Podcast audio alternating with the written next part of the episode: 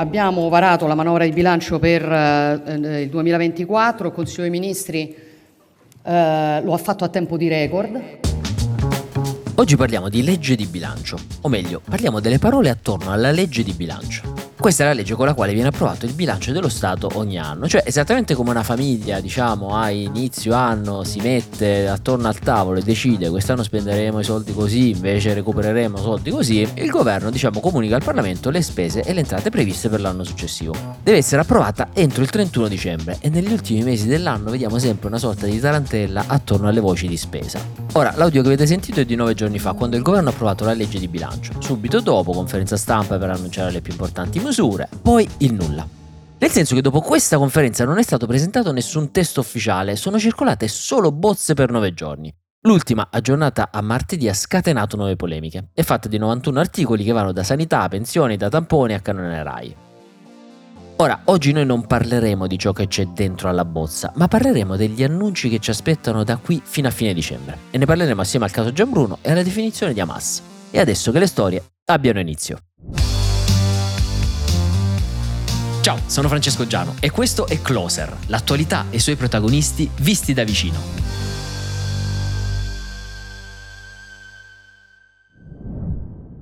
Come promesso, proviamo a capire insieme le 5 parole chiave, più una che quasi sicuramente sentiremo pronunciare in queste settimane di dibattito sulla legge di bilancio. 5. Al quinto posto la parola cuneo, che non è la nota città del Piemonte, ma si riferisce al cuneo fiscale. Ho chiesto alla nostra Clara, autrice di economia e politiche pubbliche di Will, di spiegarcelo in parole semplici. Lo chiamiamo sempre cuneo fiscale perché se lo dovessi disegnare su un grafico avrebbe proprio la forma di, di un triangolo, di, di, di, un cuneo. Perché? Perché rappresenta quella parte di tasse di costo del lavoro che viene pagata da lavoratori e datori di lavoro in proporzioni diverse. La parte più consistente del costo del lavoro che oggi è al 46%, poi di fatto con diverse magari agevolazioni scende un pochettino ma rimane comunque tra i più alti d'Europa, è appunto vuol dire che metà o comunque quasi la metà di ogni stipendio di fatto va via in in, tasse. Il governo si è già impegnato per ridurre questo cuneo fiscale l'anno scorso, facendo seguito a quanto era già stato fatto dal governo Draghi e dal governo precedente, e quest'anno delle risorse, 10 miliardi, sono stati stanziati per riconfermare questo taglio anche per l'anno prossimo. Taglio che comunque non supera 20, dai 20 ai 50 euro eh, al mese, quindi c'è un incremento di, di queste poche decine di euro in busta paga che comunque magari fanno la differenza per i redditi più bassi. Bene, una volta capito cos'è il cuneo fiscale, sentiamo l'annuncio di Giorgio Meloni in conferenza stampa.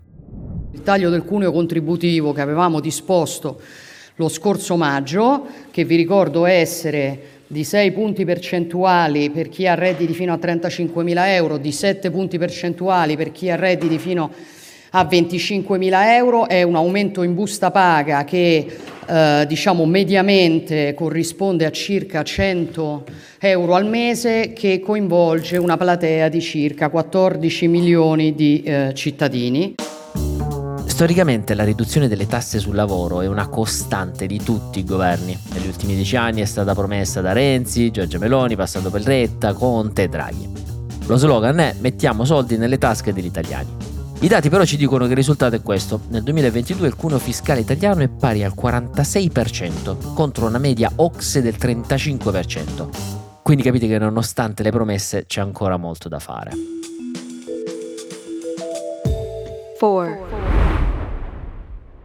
Al quarto posto le pensioni, anzi eh, pensionamento anticipato. È un tema di interesse per tutti, anche per chi è giovane, visto che secondo l'Ox chi entra nel mercato del lavoro oggi andrà in pensione a 71 anni. Il governo Meloni vuole ridimensionare alcune forme di pensionamento anticipato. Ho chiesto a Clara esattamente che cosa vuol dire e qual è l'obiettivo di questa mossa.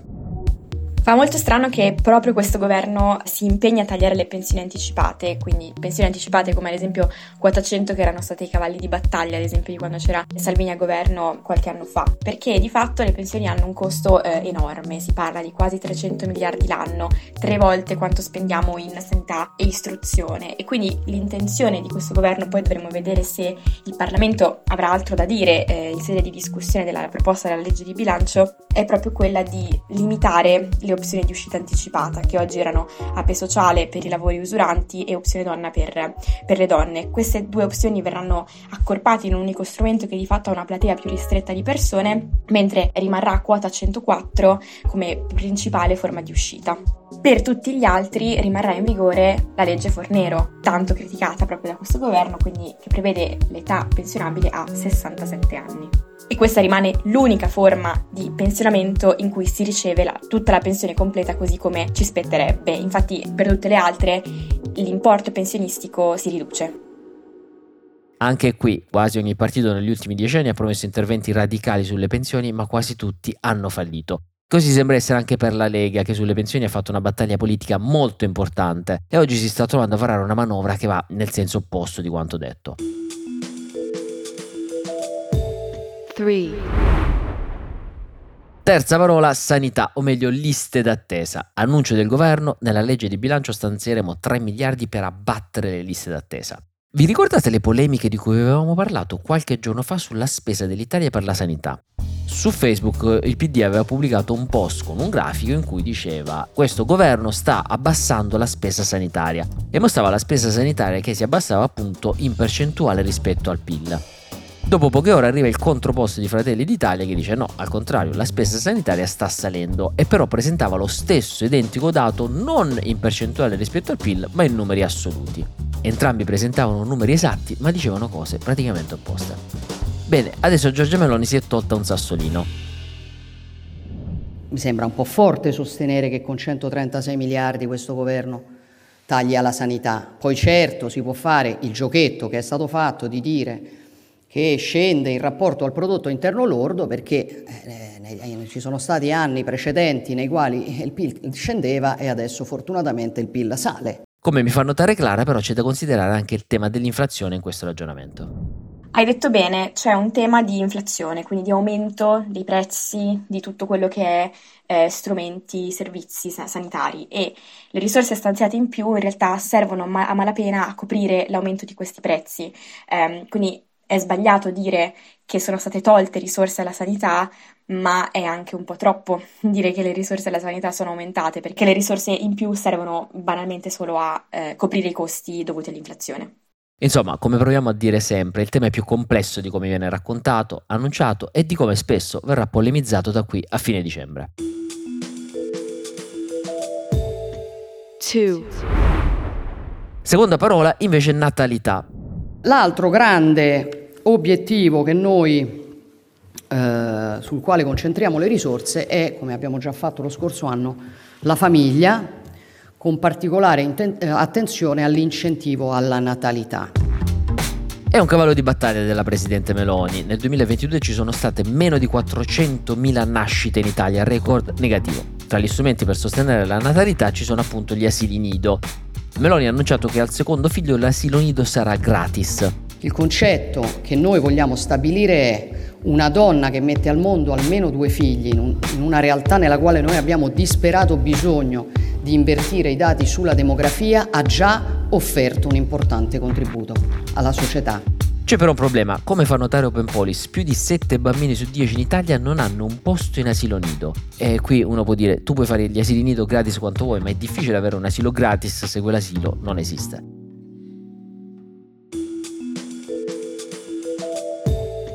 One. E al top della classifica delle 5 parole che sentiremo più spesso nei prossimi mesi c'è l'evasione fiscale. I calcoli più aggiornati sono stati fatti sul 2020, l'evasione fiscale vale 87 miliardi di euro, cioè tre volte e mezzo l'attuale legge di bilancio. Siamo il paese con la più alta evasione fiscale in Europa, di questa riusciamo a recuperarne tra l'altro appena il 10% ogni governo dal secondo dopoguerra oggi ha eh, promesso di abbattere, se non eliminare completamente l'evasione fiscale. Io mi ricordo alcuni articoli di giornali degli anni 60 in cui i governi dicevano nel giro di 5 anni elimineremo il problema dell'evasione fiscale. Ecco, non è mai avvenuto. Il risultato è che negli anni eh, sia governi di destra che governi di sinistra mettevano tra le voci di entrata della legge di bilancio, quando dovevano trovare delle entrate per coprire delle spese, dicevano eh questi soldi li recupereremo dalla lotta all'evasione fiscale che sicuramente migliorerà. È stato fatto sempre, ogni anno, e i risultati purtroppo sono stati un po' diversi.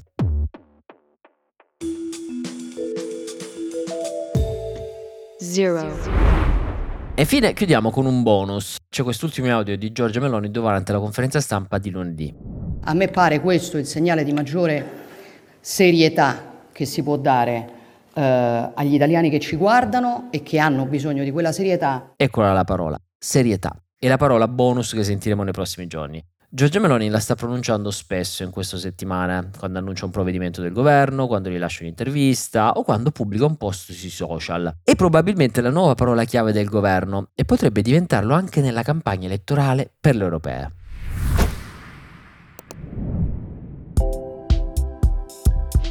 La seconda storia riguarda Andrea Giambruno. L'ormai ex compagno di Giorgia Meloni non tornerà a condurre Diario del Giorno su Rete 4. Dopo una settimana di tribulamenti, fondamentalmente nella serata è uscito un comunicato stampa stringatissimo, firmato Mediaset, in cui la cosa più importante è l'ultima riga. È talmente piccolo che lo leggiamo tutto.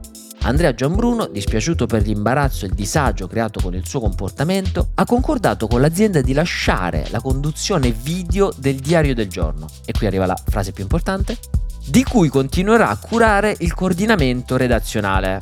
Ecco, avete sentito quest'ultima frase? Di cui continuerà a curare il coordinamento redazionale. Cioè lascerà la conduzione, ma resterà al coordinamento. Il coordinamento è quel lavoro che viene fatto magari nei giornali, non so, dal, dal caporedattore, dal vice direttore, Significa che Andrea Gianbruno ogni giorno sarà in redazione, a contatto con i colleghi e le colleghe, a coordinare servizi, a valutare proposte, a interagire con tutte le persone. Sarà proprio una delle persone operativamente più importanti della trasmissione.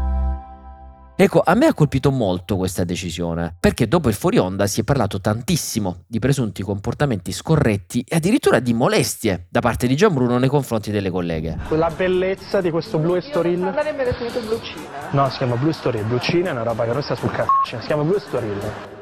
Ma la domanda è, se è responsabile di comportamenti scorretti, o anche se c'è il sospetto che sia responsabile di comportamenti scorretti, perché rimane coordinatore editoriale e quindi ancora in redazione, quindi ancora a contatto con colleghe con cui potrebbe ripetere quei comportamenti? Io potrei capire se venisse rimosso solo dalla conduzione se avesse avuto comportamenti scorretti soltanto in onda. E allora ci sta, dice guarda, lo sto mettendo nelle retrovie così non fa danni. Qui invece Mediaset rimuove dalla conduzione Gianbruno per dei comportamenti che sono avvenuti fuori dalla conduzione, in un momento di fuori onda. E allora delle due l'una. O i suoi comportamenti sono stati ritenuti scorretti e allora perché non lo levano dalla redazione? O non sono stati ritenuti scorretti e allora perché gli stanno levando la conduzione? Forse la scelta è una di quelle scelte di Pirro. È come se Mediaset con questo comunicato stia provando a chiudere la shitstorm di questi giorni. E lo stia facendo nel più breve tempo possibile, perché questa vicenda è politica ed economica.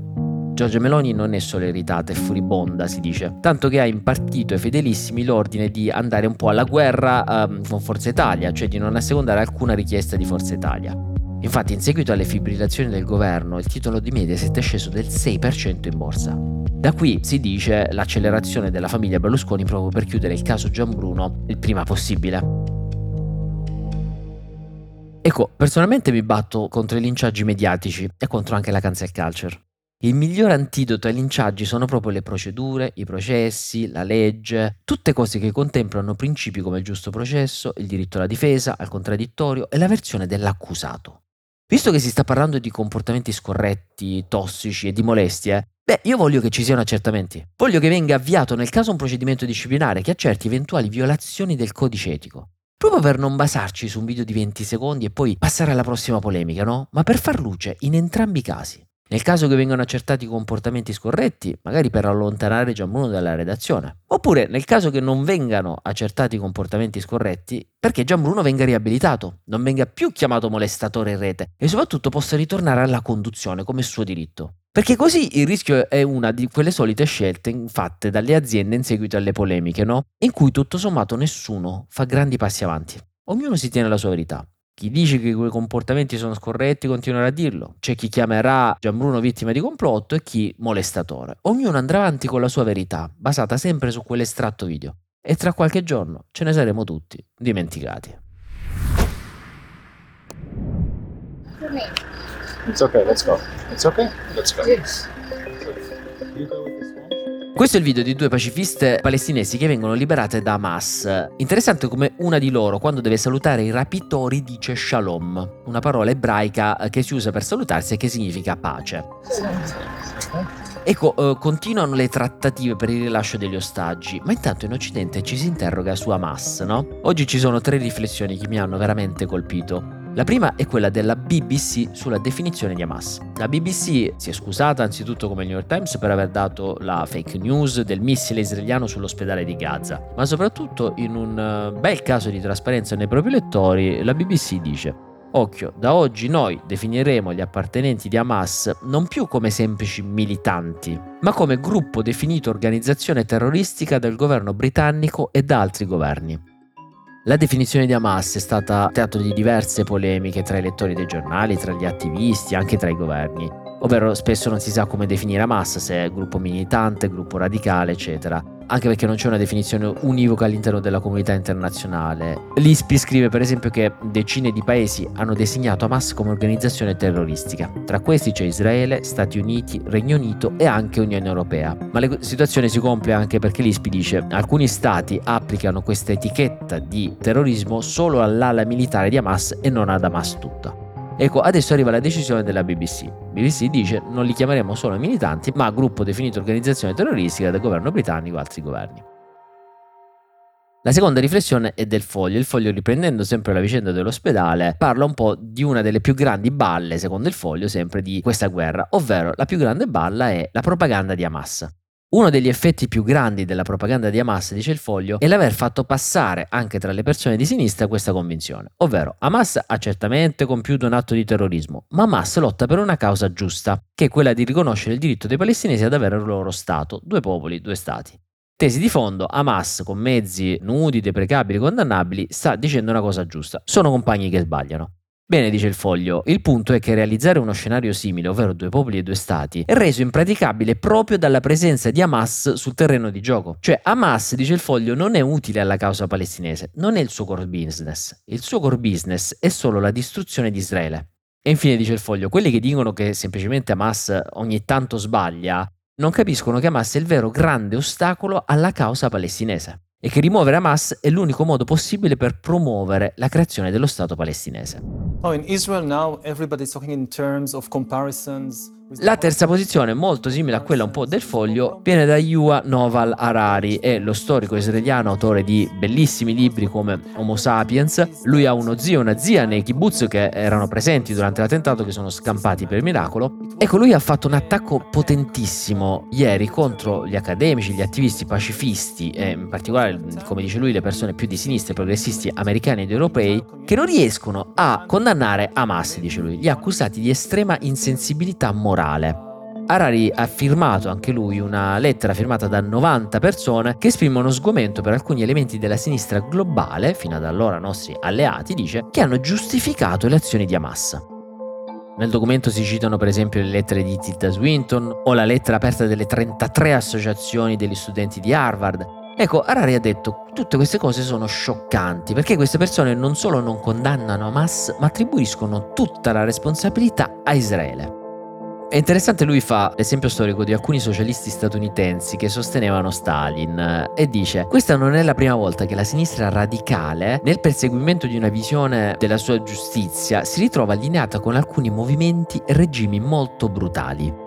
Questo approccio è fondato su una fantasia, diciamo, che la giustizia sia possibile laddove una parte è assolutamente responsabile di tutto, compresi i crimini dell'altra parte. È il caso appunto di chi dice che Israele è responsabile anche degli attacchi del 7 ottobre. Ma la realtà è sempre più complessa, detta Rari. Le stesse persone possono essere vittime e carnefici allo stesso tempo. Nella maggior parte dei conflitti la colpa dei crimini e delle atrocità non è mai al 100% di qualcuno e allo 0% di un altro, c'è sempre una via di mezzo. Questo dato, dice lui, è abbastanza banale, ma certa gente fa ancora fatica ad accettarlo. E con questa riflessione noi ci lasciamo. Io vi ricordo che fino alla serata di giovedì 26 ottobre c'è il Festival Future for Cities allo spazio base di Milano di Will. Siete tutti invitati. Tra l'altro, giovedì sera faremo storie di canzoni live, 5 canzoni che raccontano altrettante città in questo monologo teatrale con la band fatta da componenti di Will. Insomma, ci divertiamo un pochino. Venite a trovarci se siete nei paraggi e alla prossima puntata. Closer è un podcast di Will scritto da Francesco Giano e Carlo Notar Pietro, cura editoriale Francesco Zaffarano, post produzione a cura di Cora Media, supervisione suono e musica Luca Micheli. Post produzione e montaggio Emanuele Moscatelli. Coordinamento di post produzione Matteo Scelza. Produzione Giulia Montelatici.